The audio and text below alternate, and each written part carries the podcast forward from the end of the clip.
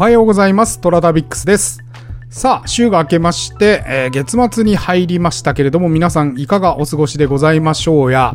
えーこれは前々に録音してるものですけれども、今週は私、いろいろと転々としております。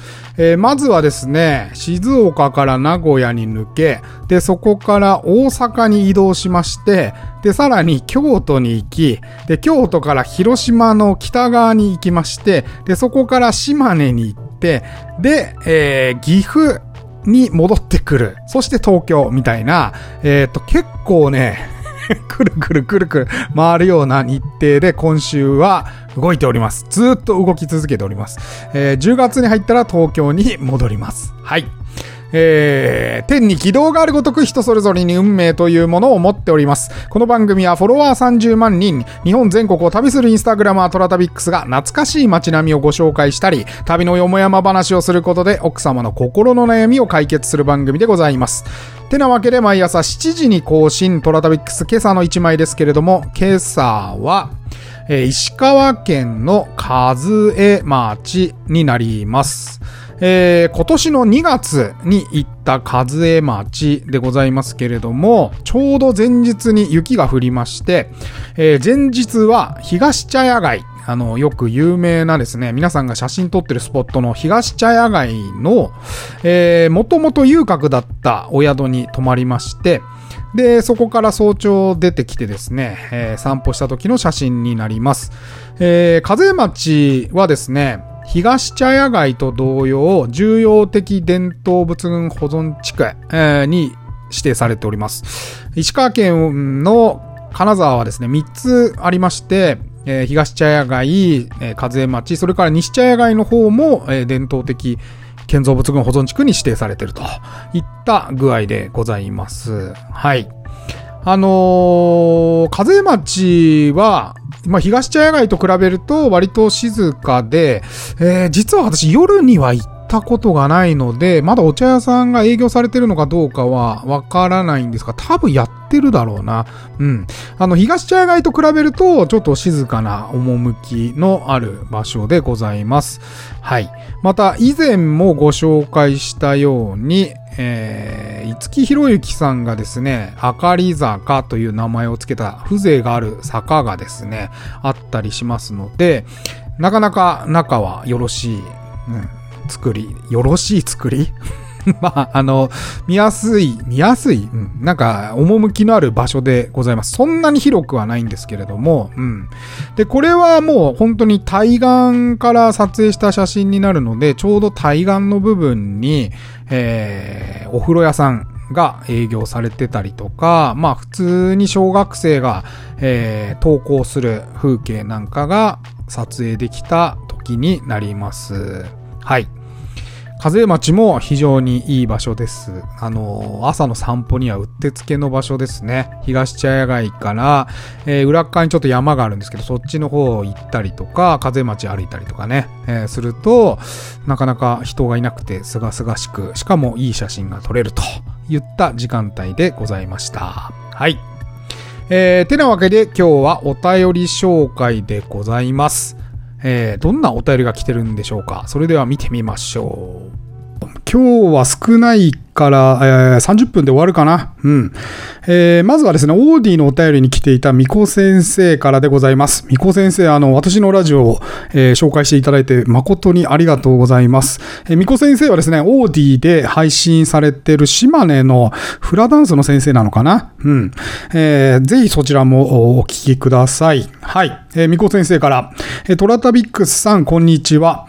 えー許す話、えー、本当そうそうそうなんだよとうなずききながら聞いておりました。うん。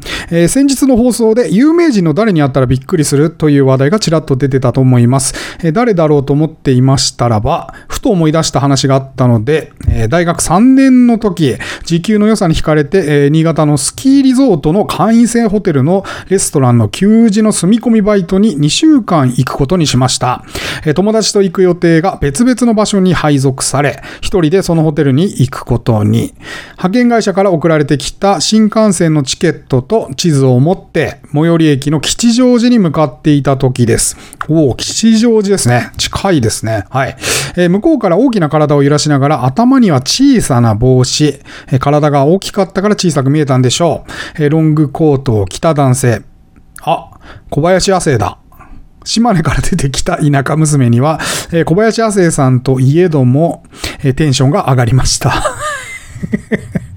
そして2週間経ち、えー、さして面白いこともない、慣れないリゾートホテルの住み込みバイトを終了し、東京駅に着いたその時、えー、その人混みの中に大きな体が、まさか、え、まさか、はい、小林亜生さんでした。という話です。トラタビックスさんならこの話のじわじわ感分かってもらえるかなと思ってメッセージを送りました。えー、これからも応援しております。ありがとうございます。小林亜生さんね。はい。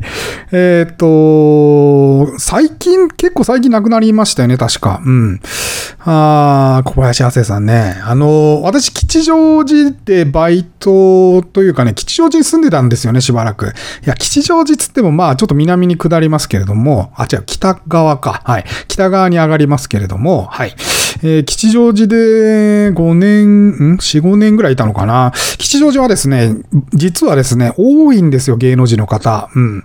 えっと、吉祥寺でバイトとかしてると必ず見る人のランキング1位はもちろん、梅津和夫です。はい。家もあります、ご自宅があるということで、えー、絶対人に合わせないようにふらふらスカジャンとかボーダーのシャツ着て、ふらふら歩いてます。なんか最近見かけないって聞いたかな？うん。えー、っとね、あとね、えー、大人計画かなんかの事務所が近かったんじゃないかな、その時。今どうなんだろう。あのー、よく安倍貞夫さんとか、えー、まあ、あの関連の人ですよね。は、よく、吉祥寺の駅ビルに、あの、買い物に来てらっしゃいましたよ。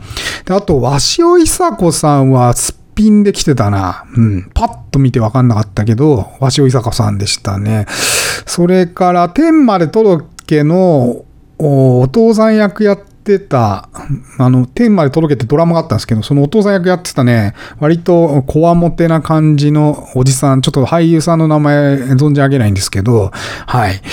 あとはね、和島光一さんもしょっちゅういましたね。えー、和島さんのジムは、えー、隣の西荻窪にあったもんで、そこから多分、えー、ワンちゃんの散歩をですね、井の頭公園周辺でやられてたので、よくいましたね。そう。午前中はよく見かけますよ。うん。あのー、井の頭公園なんかそんないないからね、平日の午前中とか人。うん。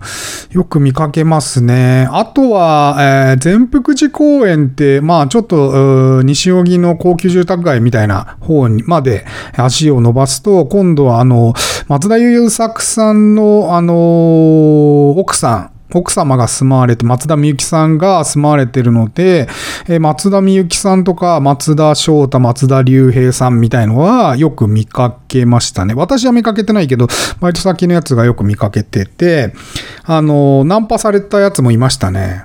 あの、すっげえかっこ悪いんだけど、松田龍平の方だね。なんか、あの、俺テレビ出てんだけど、この後遊び行こうよみたいなダッサーみたいな。で、その時その子知らなくて、はっつって、誰ですかみたいな。で、なんか携帯かなんかで見せられたんだけど、いまいちピンとこなくて、ちょっと、あの、やめてくださいみたいなって帰ったって言ってたけど、あの、ダサいよね、有名だから、あの、飲み行こうよみたいのって。ちょっとね、ま、それはね、あの、松有さんの僕演技好きですけど、ちょっとがっかりしましたね、その話聞いて はい。あの、吉祥寺はそうですね、いろんな方がいらっしゃると思います。えー、みこ先生、あの、じわじわ来る感じわかります。ありがとうございました。はい。えー、次、えー、リリーさんからいただきました。えー、っとちょ、ちょっと長いんだよな、これ。はい。えー、吉原直ちゃんとのコラボ最終週。えー、今週は楽しめたと同時に知らないペット情報を毎日聞く聞くことができて、いろいろ考えるきっかけをもらいました。現在ペットと暮らしていないのですが、以前に一度だけ飼っていたことを思い出し、ふと考えたことがあり、お便りします。父が子犬をもらってきて初めて家にペットが来ました。元気な雑種で母が嫌がってましたが、私と妹は大喜びでした。8年くらい経った頃気がついたら食事も食べなくなっていて、私も妹も何の病気とか知らないまま、どんどん弱り、散歩できなくなり、水だけになり、ついには水も拒否。嫌がってるならあげるのをやめればいいと、父は積極的な治療はせず、家族が見れる今に寝床を作って寝かせていました。ある朝撫でながら話しかけてたら、突然立ち上がり、よろよろと玄関に歩いていき、外に出たがるので、元気になったと嬉しくなって、大声で父を呼び、ドアを開けてあげると倒れそうになりながら、一歩一歩踏みしめながら、家の周りをなぞるように歩き、一周したら玄関でゆっくり座り横になったので、えー、すぐに寝床に寝かせたら、くんくんと甘えた声。久しぶりに聞けて、家族は元気になるかもと喜んだのですが、その日の夕方突然に息が荒くなり、獣医のつく前に家族に見守られ、息を引き取りました。その時はただただこんなに悲しいことがあるのかという思いでいっぱいでした。でも本当に勝手な私の思い込み私の思いなのですが、汗。えー、うちの犬の最後から思うことは、きっと彼は死ぬことを知り、受け入れ、自分で死に方を決められたことで、安らかに行けたのではないかと、家を回ったことはその感謝だったのかなと。延命治療をしなかった父の思いが今になって理解できます。犬や猫の幸せを人の物差しで考えること、少し疑問を感じ、延命のこともそれに近い思いを感じます。いつか猫と暮らしてみたい、えー、お気楽に楽しみにしていたのですが、今回の放送で考えるべきことが分かり、本当にありがたい企画でした。えー、今後も情報をよろしくお願いします。また長くなりました。いつもすみません。えー、最後に一つ質問を誰に聞いたか忘れたのですが、猫は自分の死期を感じると死ぬ姿を見せないように、えーえー、いなくなることが多いと。え、トラタビックさんは聞いたことないですか？はい。えー、ありがとうございます。あのー、聞いたことありますし、僕の友達が飼ってた黒い猫もですね、急にいなくなりましたね。10年近く飼ってたんだけど、急にいなくなったんだよねって、もうなんかね、年取ってて、で、急に家からいなくなって、そのまんま、あの、それっきり帰ってこなかったんですけど、おそらくまあ、そういうことなんだろうなっていう話を友達としたことがあります。うん。あと、この犬の話は僕もよくわかりますね。えっ、ー、と、僕、保育園から20歳ぐらいまで、犬を2匹飼っておりまして、実家でね。あのー、最後の、その、もう、えー、おばあちゃんになった雑種のその犬が、まあ多分18、19年ぐらい生きてたんですけど、あのー、最後はですね、ずっと、座らないんですよね。うん。最後の一週間ずっと立ってるんですよ。で、えー、なんかね、おもむろに気がついたように玄関で飼ってたんですけど、玄関のドアのちょっと上の方に向かって、ワッ、ワッ、ワッつってね、あのー、吠えてました。うん。えー、なんか見えてんのかね？っていう家族で話をしながら、いつもね、よろよろ、よろよろっとしながら空に向かって、えー、吠えている姿をすごく印象深くて覚えてますね。うん。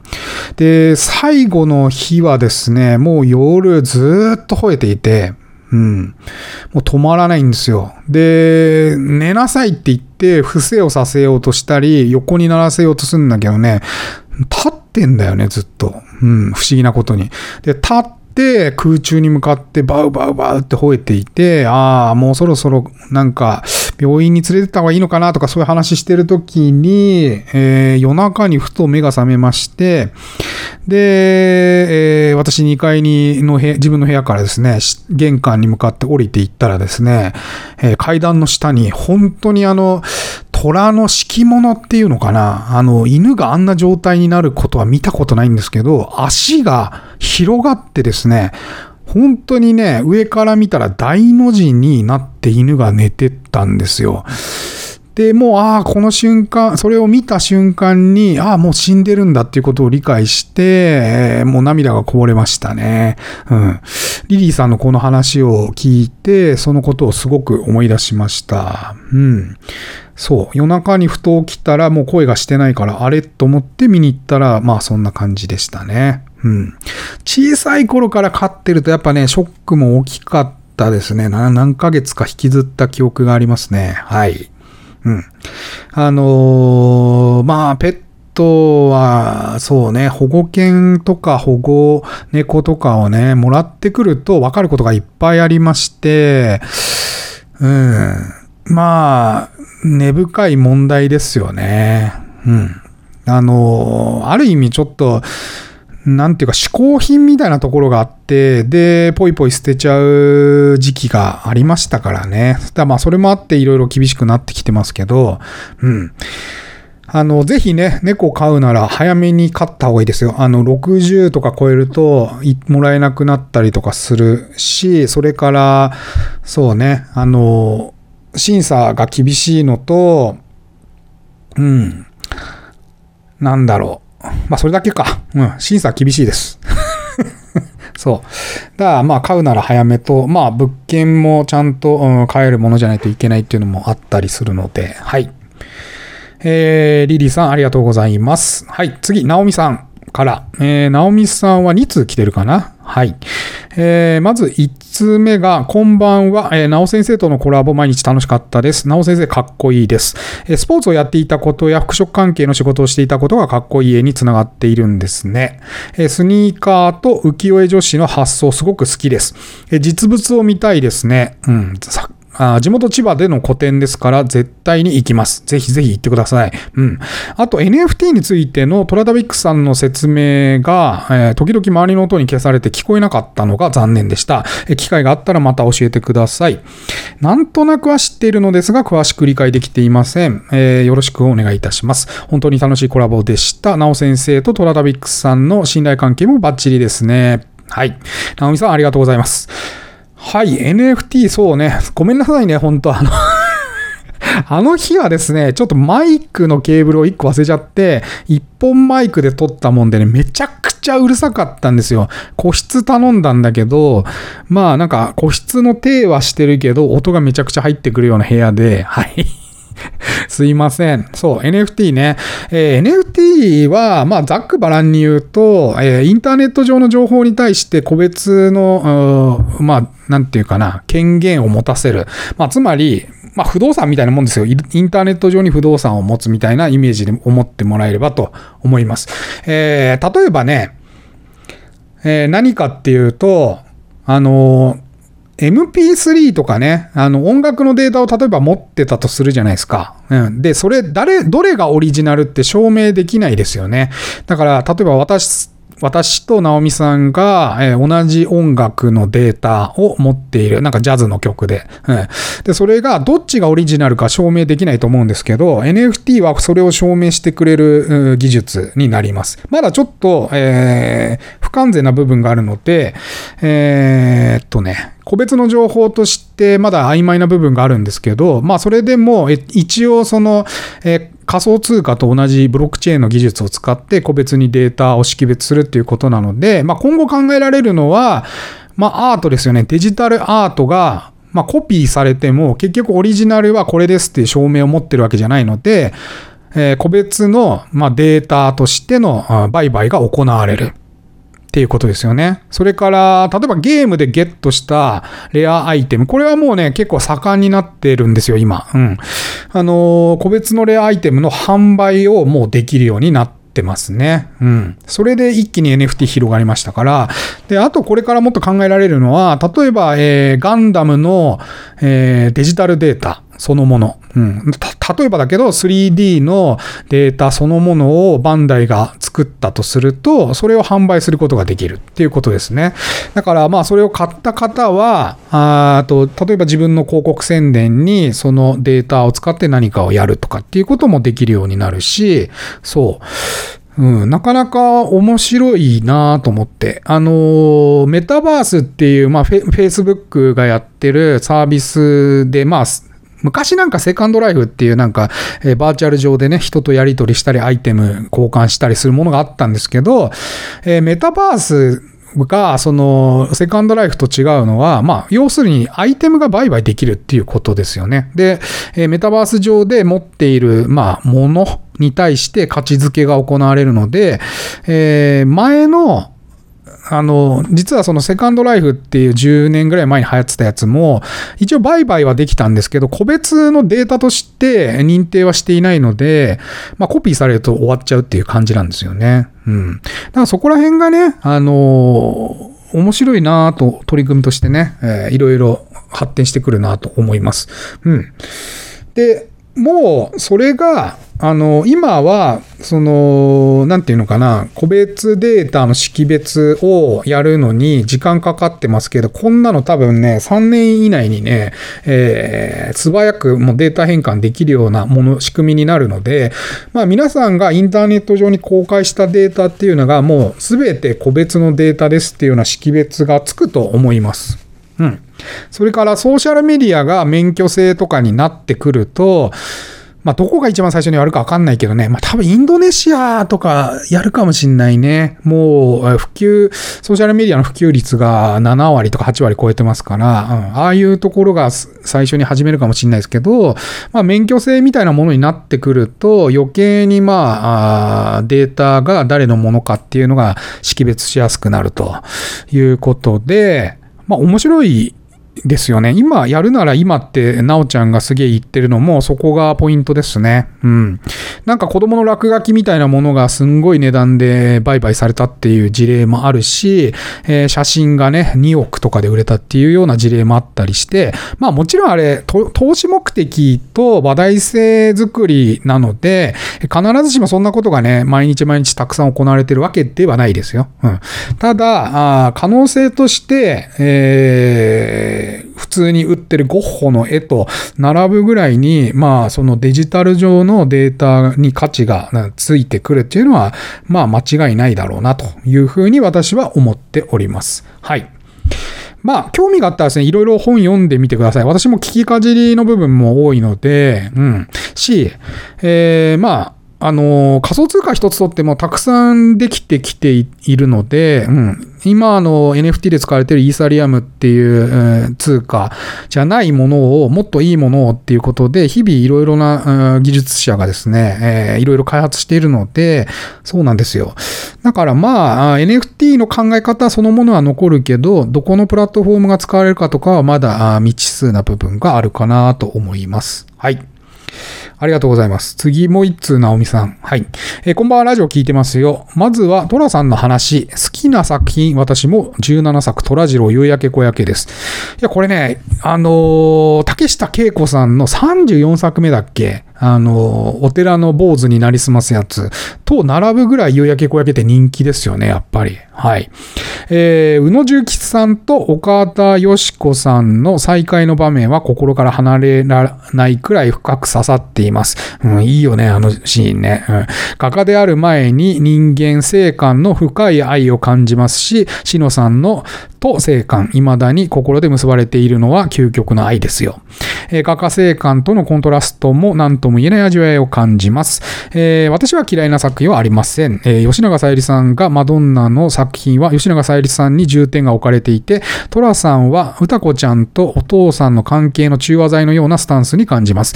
歌子ちゃんが旅行から帰宅した時にトースターから焦げたえー、トーストがそのままになっている。あのシーンは一番印象に残ってますね。寂しいシーンです。これ覚えてないなそう、ちょっともう一回見てみよう。はい。えー、吉原直先生との保護猫の話、びっくりしました。えー、人間のエゴとしか思えません。腎臓ですか？不幸ですよ。えー、一生関節痛が続くなんて、私は今、膝が痛くてヒアルロン酸を注射しています。近々手術をすることになります。半月板損傷で自然治癒はできません。普通に生きて、え、いても、ある日突然症状が出て、え、歩けなくなるんです。そうなんだ。うん。それなのに生まれる、生まれた時からですよ。許せません。インスタ映えするから、そういう投稿大嫌いです。えー、私はブサイクな本来の猫や犬が好きです。なお先生の保護猫ボランティア活動には頭が下がります。なかなかできないことですね。先生はとても心が優しいです。またコラボ楽しみにしています。先生のラジオも古典も行きます。はい。ありがとうございます。っていうか、えー、吉原奈緒ちゃんとラジオ更新しなさいよ。聞いてる人いんだから。はい。そうね。うん、本当あのーぜひね、皆さんこれで興味を持ってたらですね、まあ、あの本を買ってみるって、自分で調べてみるでもいいですし、まあ、あの、保護猫の施設で犬猫カフェやってるところもありますから、まあ、そういうとこを訪れてみてもいいんじゃないかなと思います。吉原直は確か高円寺かなんかの一軒家でやってる施設で、えー毎週何曜日かに手伝いに行ってるって言ってましたね。うん。はい。あのーまあそういうき考えるきっかけになったり、まあそういうかわいそうな子たちを増やさないようにする。まあ、とかね。まあ制度作りも超大事だなと思います。あのー保護施設で YouTube やってるところも多いですから、まあそういう動画見てもいろいろあの話していただいてるので、うん。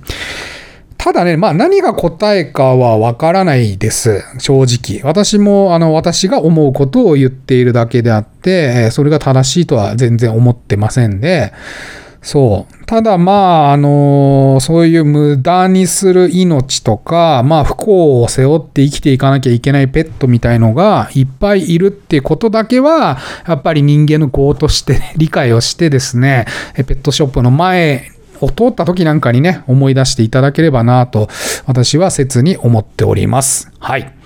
えーめっちゃ真面目な、になってきたね。はい。というわけで、えー今日はこれまで、お便りこれまでね。うん。